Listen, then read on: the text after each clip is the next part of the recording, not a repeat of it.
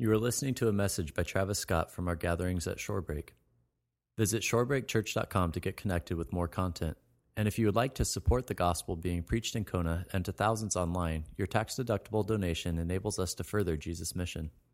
Partner with us by giving at shorebreakchurch.com backslash give. Mahalo. If you have a Bible, you can turn to the Gospel of John. We're going to be in John chapter 18 this morning. And if you want to know what we're all about as a church, um, we're all about Jesus and His Word. And so we are studying through the Gospel of John. And so we find ourselves in John 18, message 45 in this Gospel account. And we're going to finish it one day. We're not in any rush, though, just so you know. In case you're wondering, when are we going to be over? When are we going to be done with studying the Gospel of John? Who knows? I actually don't know. So, um, thanks for hanging in there with us. It's been an incredible study. Um, aloha. Good morning. My name is Travis. I'm one of the pastors here at the church, and I am so blessed that you chose to spend your Sunday morning with us. If you're new and if you're visiting, if you're kind of checking out what Shorebreak is all about, I just want to give a shout out to you and say welcome to church this morning. Um, we, are, we are so honored and excited that you decided to spend your Sunday morning with us. Um, there's a lot of other things you could be doing Sunday morning, but you are here with us this morning, and we are stoked for that. And for those of you who call this church your home, we are, of course, equally blessed that you are here. And I had you turn to John 18. Let us all stand for the reading of the Word of God this morning. In John chapter 18. starting in verse 1. If you don't have a, a, Bible with you, but you have a smartphone, you can, of course, go to youversion.com, Y-O-U-version.com, and download an app there on your smart device and track along with us. Because it's like me trying to teach you to drive a car without a car, right? If you don't have the Word of God, we're not going too far. So, uh, verse chapter 18, verse 1. When Jesus had spoken these words, he went out with his disciples across the Kidron Valley, where there was a garden with which his disciples had entered. Now, Judas, who betrayed him, also knew the place, for Jesus often met there with his disciples. So, Judas, having procured a band of soldiers and some officers from the chief priests and the Pharisees, went there with lanterns and torches and weapons. Then Jesus, knowing all that would happen to him, came forward and said to them, Whom do you seek? Jesus answered, they, they answered him, Jesus of Nazareth. Jesus said to them, I am he. Judas, who betrayed him, was standing with them. And when Jesus said to them, I am he, they drew back and fell to the ground. So Jesus asked them again, Whom do you seek? Jesus is, is being rhetorical here, is asking them again, and they said, Jesus of Nazareth. Jesus answered, I told you that I am he. If you seek me, let these men go. This was to fulfill the word that he had spoken. Of those whom you have given me, I have lost not one. Then Simon Peter, having a sword, drew it and struck the high priest's servant and cut off his right ear. And in case you're wondering, the servant's name was Malchus. John decides to take note of that. It's Malchus. Poor Malchus, right? so Jesus said to Peter, Put your sword into its sheath. Shall I not drink the cup that the Father has given me? So the band of soldiers and their captain and the officers of the Jews arrested Jesus and bound him, and they led him to Annas. He was the father of Caiaphas, who was the high priest that year, and Caiaphas, who had advised the Jews that it would be expedient that one man should die for the people. Let's pray. God, we come before you. We want to humble ourselves before your word. This is a sobering text that Jesus among your people was a betrayer. Among your chosen was one who chose to rebel against you. And with every single person that is in here this morning, God, we, knew, we know that through your faithfulness, you have drawn them to your house, to your church. They aren't here by accident. Maybe some are like Peter kind of flying off the cuff. Maybe others are like Judas, who are wearing the jersey but are not on the team. But God, we know that because you've brought us here this morning, we have hope through your Son, Jesus. And through the power of the Spirit, you can illuminate your word to us. And so, Holy Spirit, we ask right now that we would have help from you in studying your word. We need your help. God, would you do a work in us this morning and have your way among us? In Jesus' name we pray. Amen. You guys can take a seat. we are in the last 12 hours of Jesus Christ's life. The last 12 hours. And we just finished in John chapter 17, the longest prayer we have recorded of Jesus in all of the gospels. It's the high priestly prayer of Jesus. We did we took two sermons to go through because it was so good Jesus' prayer was and the cross is unfolding before Jesus here. He is knowing what is coming before him and as we have just read here in these verses, the second half of verse 1, we are told that there was a garden with which he and his disciples had entered. Now, Judas, who betrayed him, also knew the place, for Jesus often met there with his disciples. So, the first thing we observe in studying this passage, the first thing we see is that everyone knew this place. Everyone knew the Garden of Gethsemane as far as the disciples. This was a familiar place for Jesus and his disciples. So much so that even though Judas had already left the Last Supper and has gone off to go betray Jesus, Jesus knew, Judas knew right where Jesus was going to be. And this was a special place the garden was. We are told here in the scriptures that they met there often. So it was a place that they cried. It was a place that they laughed. The Garden of Gethsemane was a place where they talked story, it was a place where they studied scripture, was a place where Jesus probably made fun of them, right? John, oh, you sons of thunder, right? Joking back and forth. And, and I mean, it was a place of memory. And you guys have those spots, don't you? We all have those spots, those places of memory, because the Garden of Gethsemane for them was their spot. And whenever you create your spot, your place, it becomes special, doesn't it? Some of you sit in the same exact seat every Sunday morning. I know that. I, I, I, mean, I see you guys every Sunday. And then when you guys move, I'm like, well, what are you doing over there? You were there, and now you're there. What's happening? Like, you're throwing me off here. And, and of course, when you walk in and you see someone sitting in your seat, like, oh, no, you didn't. You're sitting in my seat. And for five seconds, you are bitter at that person, but then you kind of get over it. But you, you go to the same coffee shop, it's your spot. You have that place where you like to camp. You have that stall, and if they park in your camping stall, oh, it's over, right? We have that beach we go to, those people we hang out with. In fact, uh, when I was working at Starbucks, one up on Henry, um, I remember going to work at like 4:35 in the morning, and uh, and I remember seeing these people, and they were there frequently. They had their spot. They were out there in the morning, like clubbing in the Safeway parking lot, like, and they're like, I'm like, what is going on here? Like, it, but it was their spot. It was a special place for them.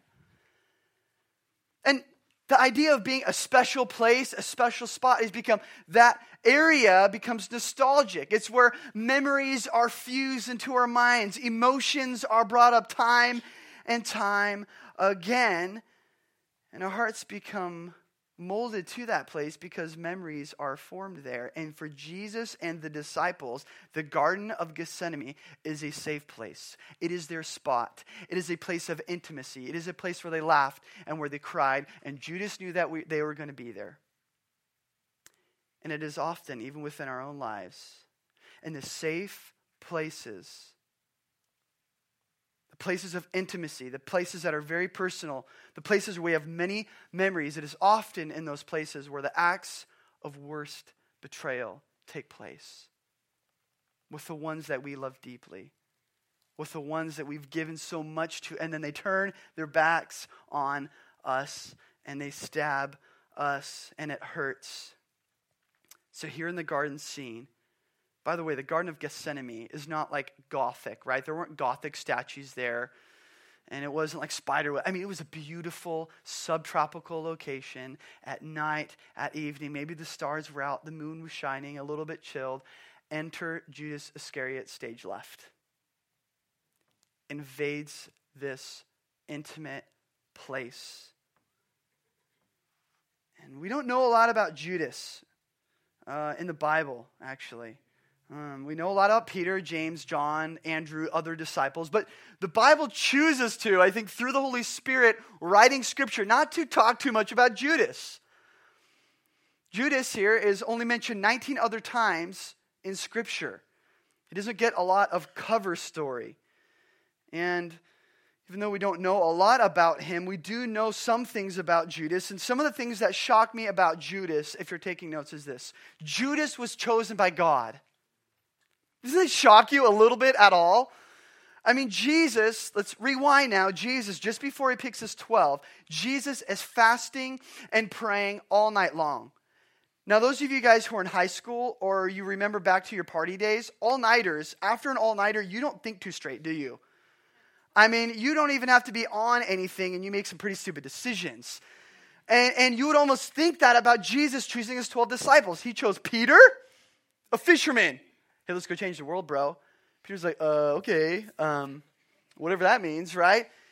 He's a fisherman. Why would you choose a fisherman and do the work of ministry? He chose James. He chose Nathaniel. Nathaniel's like, can anything good come out of Nazareth? Meaning, someone holy can come out of the wicked place. I mean, you could, that, could be, that could be a whole study on its own. But after praying and after fasting, Jesus says, Judas, I want you to be on my team. I want you out of everyone in this walking on the face of this earth to be part of my 12. This amazes me. He chose Judas to be a disciple, knowing full well, though, that the scriptures might be fulfilled. John 17, verse 12, that Judas would be lost because he was never found, because he was part of the sons of destruction. It's verse 12 of chapter 17. You know what's crazy, though? Judas, what did he see? We know Jesus saw a ton of things. Judas watched Jesus raise people from the dead, like Lazarus. He was there. Judas was there when Jesus raised children from the dead. Judas was there when Jesus fed thousands upon thousands of people, when he turned water into wine. Judas was there and he saw Jesus bend down. He was an eyewitness. He saw Jesus washing all of the other disciples' feet. And Judas was also one who watched Jesus wash his own feet. Judas's feet were washed by Jesus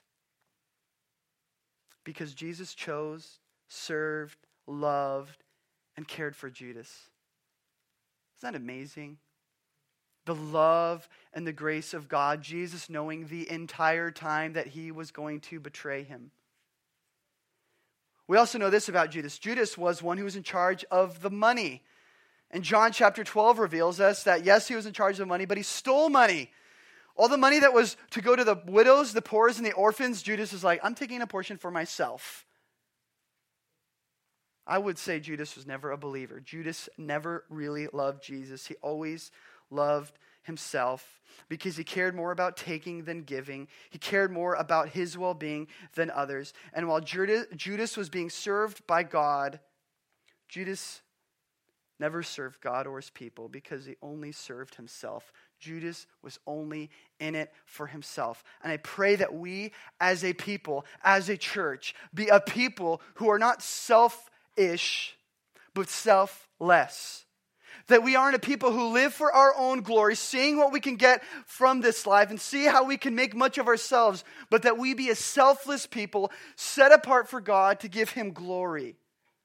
That is my prayer. Because we are never more like Judas when we live for ourselves.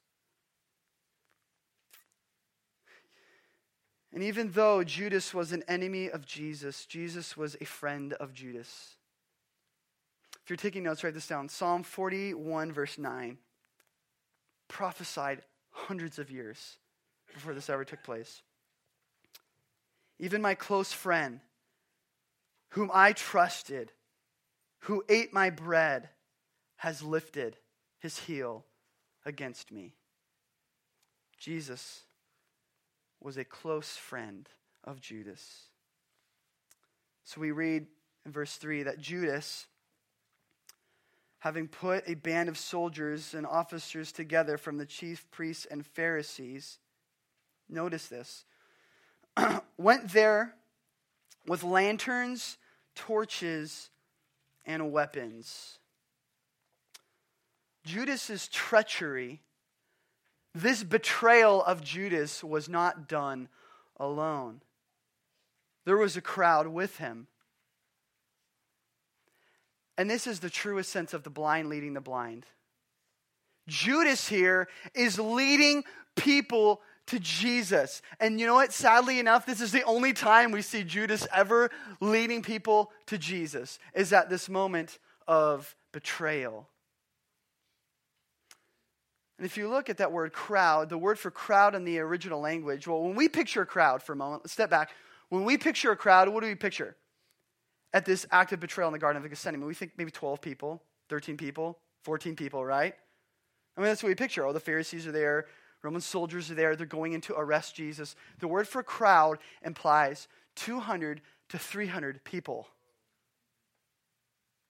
So this kind of changes the story a little bit, doesn't it? Judas is doing the act of betrayal with hundreds of people. We're not talking about a small A team anymore, okay? We're talking about a small army pursuing it, going after Jesus here in the Garden of Gethsemane. Why in the world would they send two to 300 people for one guy? Because they didn't know it was going to go down. And when does this all take place at night? The very reason why they did this at night is because it's usually in the shadows of darkness when sin spreads like an infection because the world at large is not looking. That's why they did it. Spreads like an infection. But here's the irony of it all. Look at the second half of verse 3 here. So Judas, putting the soldiers together, the Pharisees, chief priests, went there with lanterns, torches, and weapons. They are using torches to find the light of the world, and they are using weapons to apprehend the Prince of Peace. They couldn't have gotten Jesus more wrong, could they? They did not know Jesus. Judas knew a lot about Jesus, but, but Judas never had a personal relationship with Jesus. That's what you see. They didn't know anything about Jesus. And what you think of Jesus is the most important thing about you. We've said that again as a church, and we will say it again and again and again. The most important thing about you is what you do with Jesus. Because when you rightly worship Jesus, you rightly glorify Jesus because a right view of Jesus leads to living a right life and a righteous life. And a right view of Jesus means you rightly worship him and glorify him.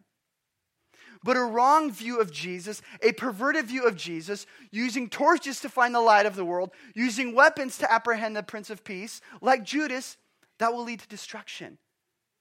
When you wrongly view Jesus, you commit spiritual suicide.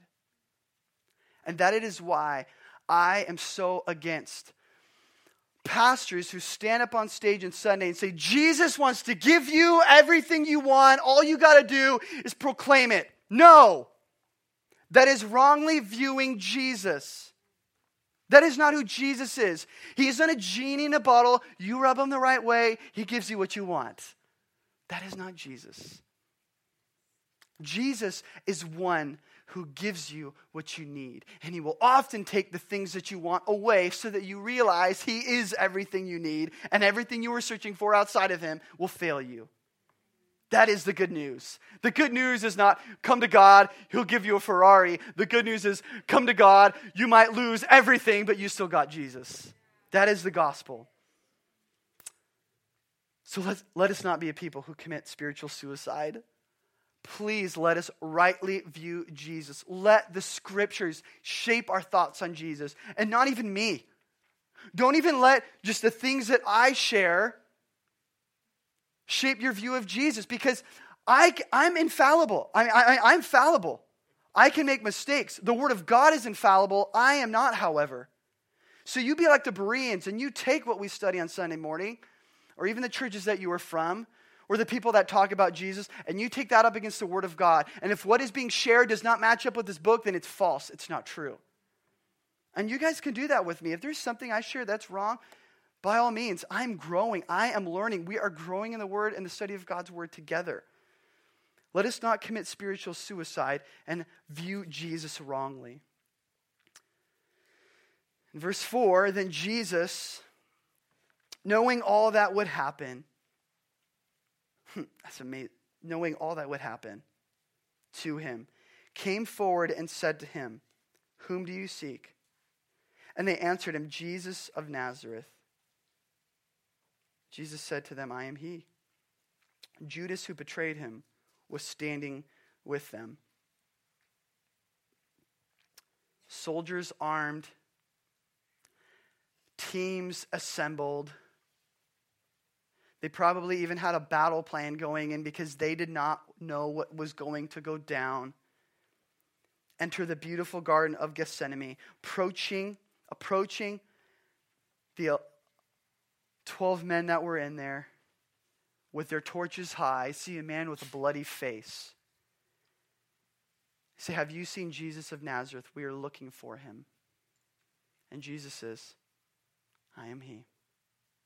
I am that I am. Here I am.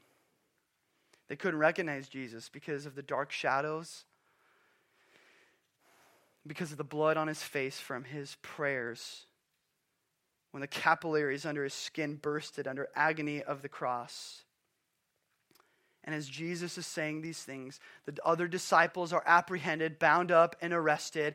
Hundreds of people surrounding them. And this seems all chaotic, doesn't it? Seems a little bit out of control. And Jesus, who has to perf- perfectly fulfill all the promises of the Old Testament, dying on a tree, almost seems like he has to improv here on the moment, right? You guys know, like the improv on the spot. They got to think of something creative. Got that's almost what it looks like here on Jesus' part. But we are told here at verse 3 that Jesus knows, in verse 4, Jesus knows exactly what is happening because everything is going according to God's plan. Nothing is out of control here. Jesus knows exactly what is happening. And we know this because, well, for one verse, I believe it's verse 4, then Jesus, knowing all, that what happened to him. That's one way we know everything is going according to God's plan. Another way we know that everything is going according to God's plan is we read this in verse 6. When Jesus said to them, answering this, he said, I am he. That short but powerful statement, I am, ties directly back with what Jesus said in a conversation with the Pharisees in John 8 28, Jesus said, Truly, truly, I say to you, before Abraham was, I am. At which, at that moment, they decided to pick up rocks and stone him and kill him because Jesus was declaring to be God. In fact, you know the story when Moses is called by God to lead the Egyptians out of their slavery and bondage. Moses is tripping. He's like, No way, God, I can't even speak. I got a speech impediment. I can't do this. Why in the world would you want me to do this of all people? So, you know, you're going to do it. I'm going to empower you to do it. I will see you through it. And he says, Okay, who should I say sent me? God said, Jesus said, I am that I am. And that is exactly what Jesus is saying here. Before Abraham, Jesus was. Before the foundations of the world were set, Jesus was ruling and reigning. And in the midst of the worst betrayal in the history of the world, Jesus is saying, I am that I am, and I got this under control because nothing is outside the sovereignty of God. Nothing is outside of God's control. And that directly applies to you.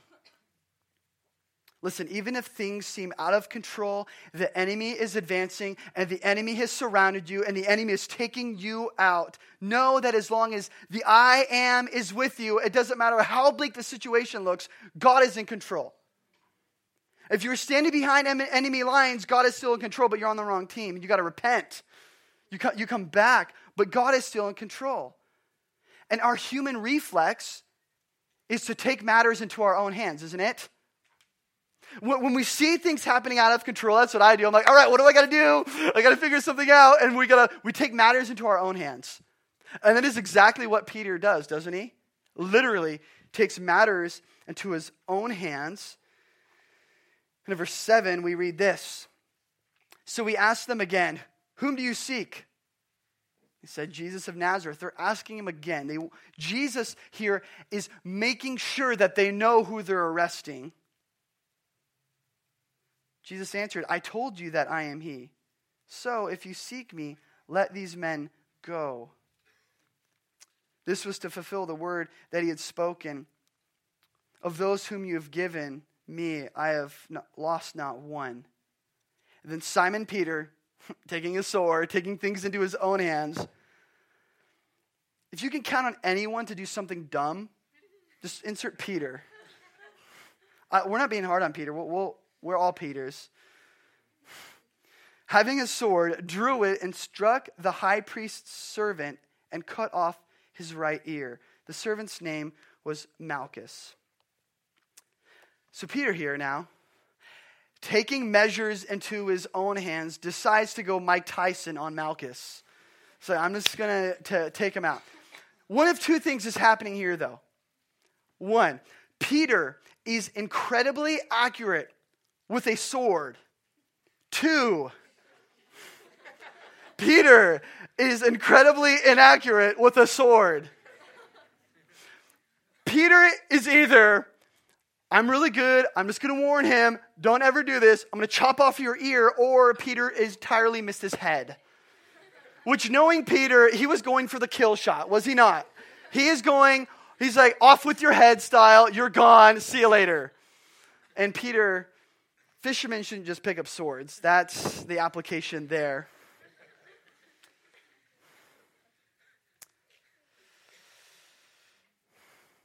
In verse 11, so Jesus said to Peter, Put your sword into its sheath.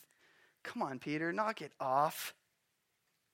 Shall I not drink the cup that the Father has given me? So Jesus asks this rhetorical question, and he said, Peter, I've told you time and time again, I have to go. I am going to the Father. I'm not going to be with you any longer. I'm going to send a helper, and everything will be better. But, but I told you, this has to happen. Of course, Jesus has to drink the cup of wrath that God has poured upon his Son. And Jesus, we know, graciously from other gospel accounts, kneels down. How gross is this? picks up the bleeding ear, places it back on Malchus's head, and is miraculously healed. Jesus heals a man who is going to kill him. Jesus washes the feet of Judas, the world's most notorious betrayer. And Jesus, I believe, makes eye contact with Peter at this moment, arrested, in bondage, bloody face from his prayer time with the Lord, looking at Peter, making direct eye contact, saying, Peter, this has to happen. There is no other way. And before we get too hard on Peter, who can really blame Peter? He is seeing the world that he left for Jesus crumbled to pieces before his eyes. He left his business, he left his job, he left everything for this Jesus. And here he is being arrested, going away, and Peter knows this is not good. When there's 300 dudes around with weapons, it's not a good day, right? When the SWAT team comes knocking on your door, it's generally not a good thing. And Peter might not be a genius, but he is putting this all together. And before we get too hard on Peter, imagine the emotion that is going through Peter right now. Imagine the pain Peter, Jesus, and the other disciples feel at this moment. Judas, you are a friend. We have, Judas, we have been a friend with you, bro, for three and a half years. Come on, bro. What's your problem? You were in charge of the money. Even when Mary, Mary was washing your feet and anointing with oil, you said we should have given that money to the poor, and you've been stealing for three and a half years? I was your friend. You were my friend. Why? The Bible doesn't tell us why. We know that, according to John 17 12, he was destined for to be lost for the son of destruction. I, I don't t- entirely know what that means. The Bible doesn't give us an explanation as to why Judas does this.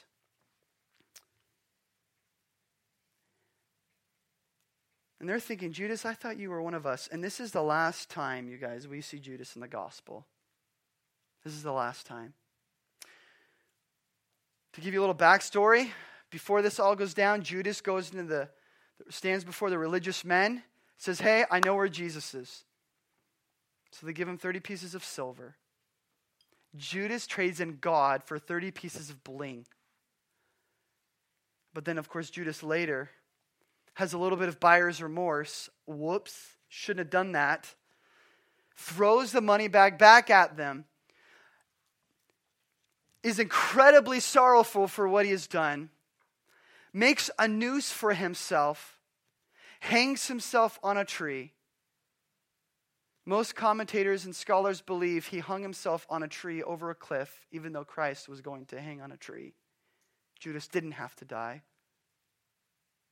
The branch broke, his body hit the ground, and his guts spilled out everywhere. And that's the end of Judas. A tragic, tragic ending. When his body was discovered, it would be buried in the potter's field. Potter's field was a field that was purchased with blood money, ironically enough. And I've been asking myself, why? Now, we're not about to answer the question why, because the Bible doesn't answer the question why. But here is one thing that has been on my heart that I want to share with you Judas has no excuse. Does Judas have an excuse? He does not. And thinking about Judas's life, was Judas loved enough? Some people would say, no, Judas just wasn't loved enough. If Judas was loved a little bit more, maybe he wouldn't have done that. Was Judas loved enough? He hung out with God for three and a half years. He was loved enough. He was deeply loved. Jesus washed his feet just before he's going to betray him. Judas was loved enough. Well, maybe Judas didn't really know the gospel. Did, did Judas know the gospel? He preached the gospel. Judas sat under pretty good preaching. Would you agree with me? I would say Jesus is a pretty good preacher. Like the best, right? I mean, there's no one better at preaching the Word of God than God because everything he says is the Word of God. And Judas sat under that preaching for three and a half years, and under the most incredible and under the most best preaching, Judas still did not have that relationship, personal relationship with God. That blows my mind. Judas had no excuse. If Judas just knew Jesus, Judas knew Jesus. You guys, Judas had access to Jesus whenever he wanted. He could have approached Jesus and said, Hey, Jesus, I've been stealing money. I love money more than I love you. I need to be saved. I need your help. I am desperate. This is going to go down really bad if I don't change. I need you. But he didn't do that. He had Jesus at his disposal whenever he wanted. Jesus, Judas had no excuse. Well, maybe if Judas was just around the right type of people, right? If he was around the right type of people, then Judas would be a better person. Judas' small group, his community group, his ministry training was with Peter. Like Peter wrote books of the Bible. Pretty good resume, right? Um, so Judas, what training did you were you under in ministry? Oh, Jesus Christ, the seminary of God. You guys know, like you know, at the yearbook, right? When you're when you when you graduate, and there's all the seniors, they have the one who's most likely to succeed, and then they have this person, and then he ends up like failing miserably, and the nerd ends up that you never were friends with, that you were now wish you were friends with, is like running a Fortune 500 company, and you're like, oh dang it, that was stupid, and so you're kind of like, you know, you, you look through the yearbook, and this person's destined for this, and this person's destined for that, and and and, and you look, and it's like, Judas's yearbook would have been pretty incredible. Peter preached the first message of the church apart from Jesus. 3,000 people get, got saved. John who wrote the gospel we're studying and reading, was one of Judas's close friends. He wrote 1st, 2nd, 3rd John, and Revelation. Pretty good resume. I would say that's not too shabby. Have you hung out with someone recently who wrote a book of the Bible? I don't think so. If you did, change your friends. Should lay off the, you know what, just a little bit.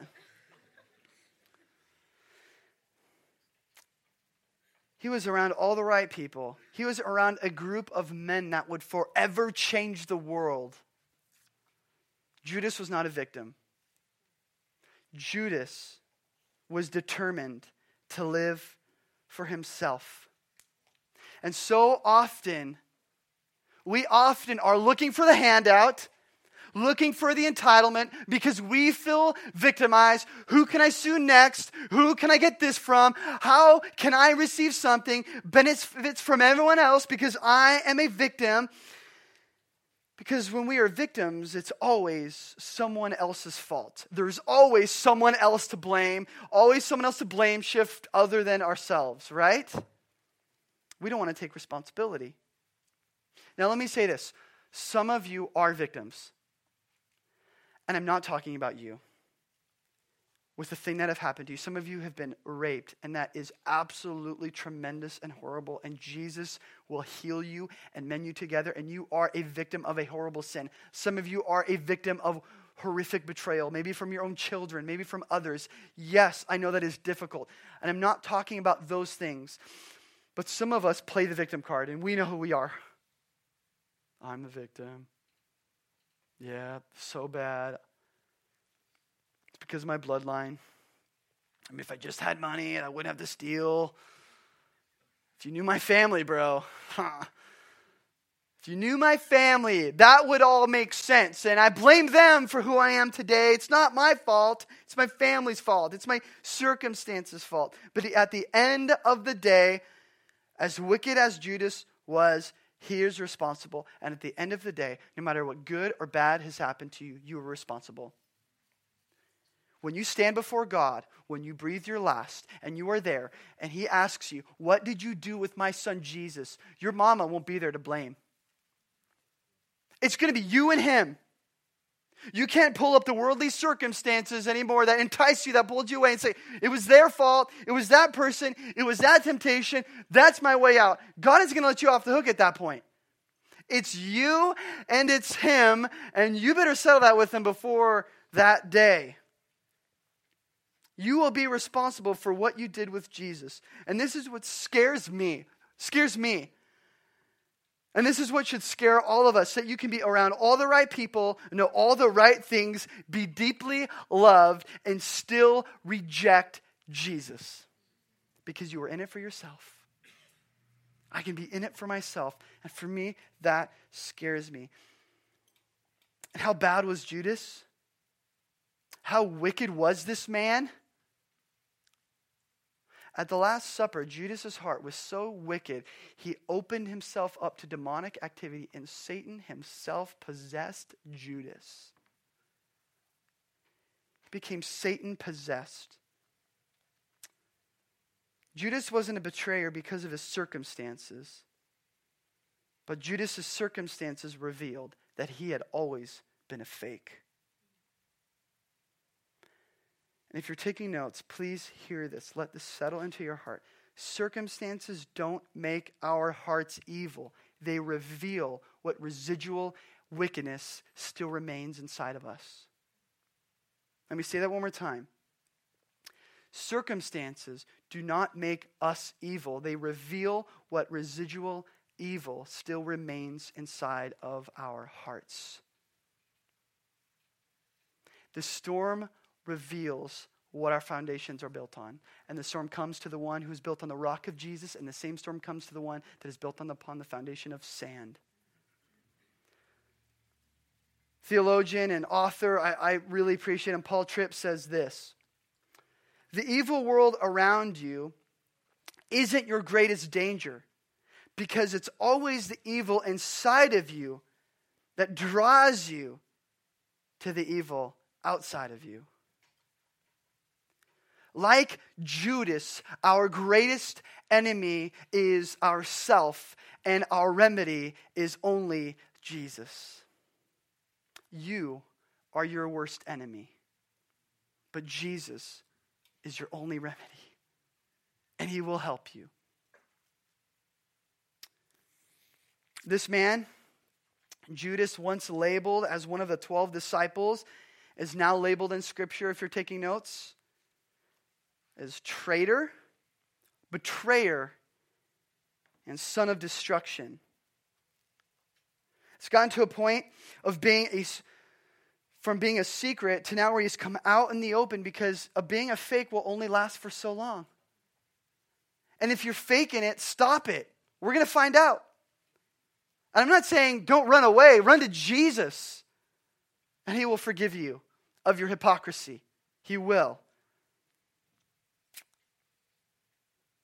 And we know from other gospel accounts that Judas kissed Jesus to reveal who the betrayer was.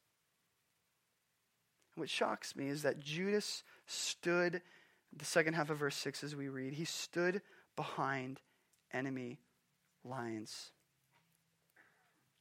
And as this scene continues to unfold, verse 12, we read this. So the band of soldiers and their captain and the officer of the Jews arrested Jesus and bound him. First, they led him to Annas, for he was the father of Caiaphas, who was the high priest that year. And it was Caiaphas who had advised the Jews that it would be expedient that one man should die for the people. So, as Judas steps backwards, still standing, steps away from the spotlight, lets Jesus get arrested. Jesus, in this moment, steps into our place. This is the moment where the substitutionary atonement of Jesus is fulfilled. And what I mean by substitution is Jesus took the bullet for us. Jesus hung on the cross that you and I should have hung on. Jesus took the penalty for a sin that we were rightfully due. And he absorbed that. He substituted himself in our place. And this is the moment where Jesus is becoming our substitution. And Jesus is fulfilling God's plan of redemption at this moment. It is at this very moment he is fulfilling it.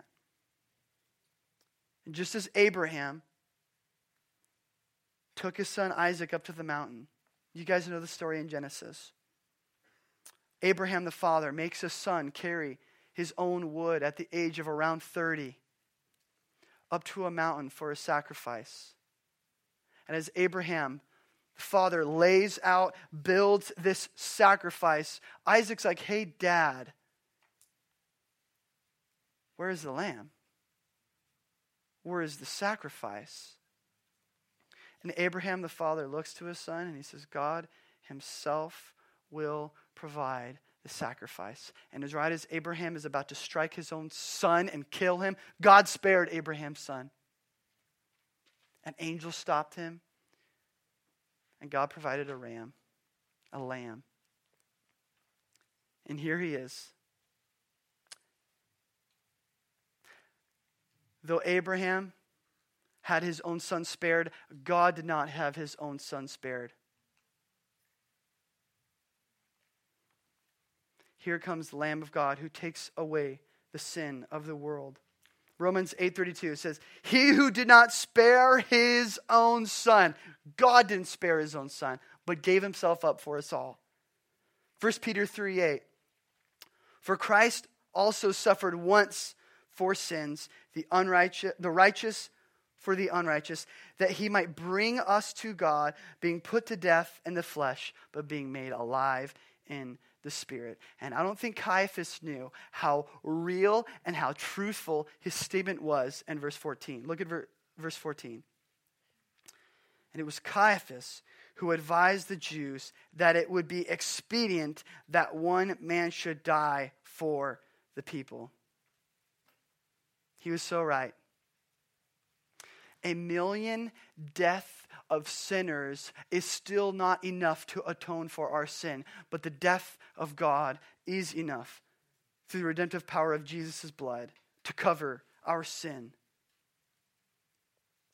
Here's what I want you guys to see here in closing. Thousands of years earlier, there was a garden. And our first father, Adam, reigned and ruled in that garden walked with God in the cool of that day. And we know that Adam, as he was tempted along with Eve, Adam sinned. Our first father, Adam, sinned. And when Adam sinned at that moment, Romans 5:12 tells us that our first father, Adam, this, therefore, just as sin entered the world through one man, death through sin, and in this way, death came to all people. Why? Because all have sinned. All have sinned and fallen short of the glory of God. And it was through our father Adam we all inherited sin. And some of you might say, that's really fair. So I was born into sin? Yes, you were. We came out pre wired as selfish sinners. How does that make you feel? Right? Now, some of you might say, well, that's not fair. Why did I have to inherit this sin from my first father, Adam. Are you better than Adam? I mean, if we could have anyone represent all of mankind, who would it be? It would be Adam. Adam was perfect, created by God, walked with God in the cool of the day. He was the perfect human. I mean, if you're going to go fight in a, a, a boxing ring with Mike Tyson, let's just say, right, cover your ears. When, if you're going to go and fight Mike Tyson or whatever, who is going to step in on your behalf? Are you going to do it? Are you going to find the best person to represent you? Adam was the best representative of all mankind. He still sinned. He still fell. And listen, you are no better than Adam because you sinned and I've sinned. That's what Romans 5 12 tells us. And this is the doctrine of original sin. We are all sinners. We are not not born inherently good, looking to serve one another. The moment we are born, what is it about? Me, right? Come on, those of you who have had newborns, you know. The first thing a, a baby does is cry. And then they cry some more. And then you have to change your diaper, and then they cry some more. You don't have to teach your kid to be selfish, do you? no.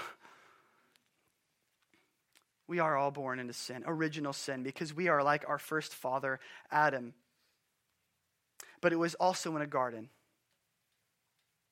when Jesus, the second Adam, would bring fallen man back into a loving relationship with Jesus. It is not in the Garden of Eden, though that is a place where sin fell, but it is in a new garden, the Garden of the Gethsemane, where the plan of redemption from the history of the world, where man would be brought back into a loving relationship with Jesus, where all their wrongs would be made right, where everything that wasn't done would be redone, would be brought back to the way God intended it to like our second father Adam, is that even biblical? 1 Corinthians 5:45. Thus it is written, the first man Adam became a living being. Then the last Adam, Jesus, became a life-giving Spirit. You see, it was in the first garden sin was unleashed. But it is in this garden when sin begins to be atoned for. And in the moment of worst betrayal, God uses the worst of evils for his good purpose. Romans 8. He uses all things together for the good, for those who love God, for those who are called according to his purpose. God will use even the most wicked, evil things of this world for his glory. You guys, some of you might be Judases in here. Some of us might have gone astray. Maybe some of us have betrayed Jesus with our life. Let me just say this you do not have to have the same ending as Judas. Repent from your sin. The Bible tells us that our sin has separated us from God. That just as Adam sinned, uh, immediately in the moment Adam sinned, sin entered the world and Adam began to die in his flesh. And we know that the ultimate, pro- the production and the, the product and the fruit of sin is ultimately death when it gives full birth. Heaven and hell are real. And if you are like Judas and you do not repent from your sin, when you die one day, you will pay for your sin. And the punishment for sin of an unrepentant sinner is burning in hell for all eternity because it takes all eternity for God to unleash his righteous judgment upon unforgiven sinners. But God provided a son, a lamb that stepped in our place, that took the punishment we deserved, and that for those who respond to the work of the Spirit inside of their life and place their faith and their trust in Him, we can repent and turn from our betrayal ways. We can turn from the Judas Iscariot within inside of us, and we can run to Jesus. Because of the gracious sacrifice of Jesus, we can be forgiven of our sins. So, church, we can stand with Christ or we can stand with the traitors. And the gospel, the good news is that through the power of God at work in your life, you can be in Christ. Let's pray. God, your word is sobering. Your word is convicting. Spirit, fall upon us as I believe you are here in our midst. And as your word is gone out, we know that your word does not return void. I pray for every person in here that has been a Judas, that they would turn to you, respond to the Spirit of God at work in them. If we have been Judases, God, let us repent from our sin. If we have been in it for ourselves and not for your glory, let us run to you, Jesus, for you alone satisfy. With every head bowed, with every eye closed, I know many of you in here, many of you I do not know, and I do not want to assume at any point in time that you might know Jesus, that you might love Jesus. If you have heard the word of God go out, if you have realized that you have been a Judas and that you've never loved Jesus, that you are a son of destruction, but God has brought you into being a child of God and He has adopted you, and you've placed your faith in Him, I said, let me just plead with you repent, repent, repent. Run away from your sin and run to Jesus. If you still have a pulse, it is not too late. If God has done that work in your life right now, I want you to raise your hand up in the air and respond to Him in faith. I see your hands back there. Praise God. I see your hand up front. I see your hand there in the middle. Praise God. I see your hand there in the back. All right, you guys can put your hands down. By you raising your hand, what you are saying is you were acknowledging that you were a sinner you are acknowledging that you have really never known Jesus and that you have come to know him through the power of the Spirit of God. And the Bible says, put your faith and your trust in him.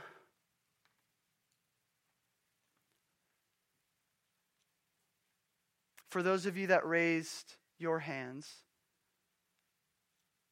pray this after me. Prayer is simply having a conversation with God prayer is talking story with the God of this universe. And as you pray this prayer with Him, you can make it into your own words. It's not some superstitious prayer. Thank Him for the work that He's done in your heart this morning. God, thank you that you sent your Son Jesus to step in my place, to take my cross I confess my sin. I am a sinner. I am wicked. I am evil because my heart is evil. God, give me a new heart. I turn from my sinful ways and I turn to you. Holy Spirit, give me strength to walk as your child. Thank you for loving me. Thank you for washing my feet, even when I hated you. In Jesus' name we pray. Amen. We hope that Jesus is doing a work in your life from the message that you just heard. We would love to hear how you were impacted and what was impressed on your heart. Share your story by emailing connect at shorebreakchurch.com. And if you don't know Jesus as God, Lord, and Savior, or you have more questions, send us an email to info at shorebreakchurch.com so we can get you dialed in with a free Bible and resources for your new relationship with Jesus.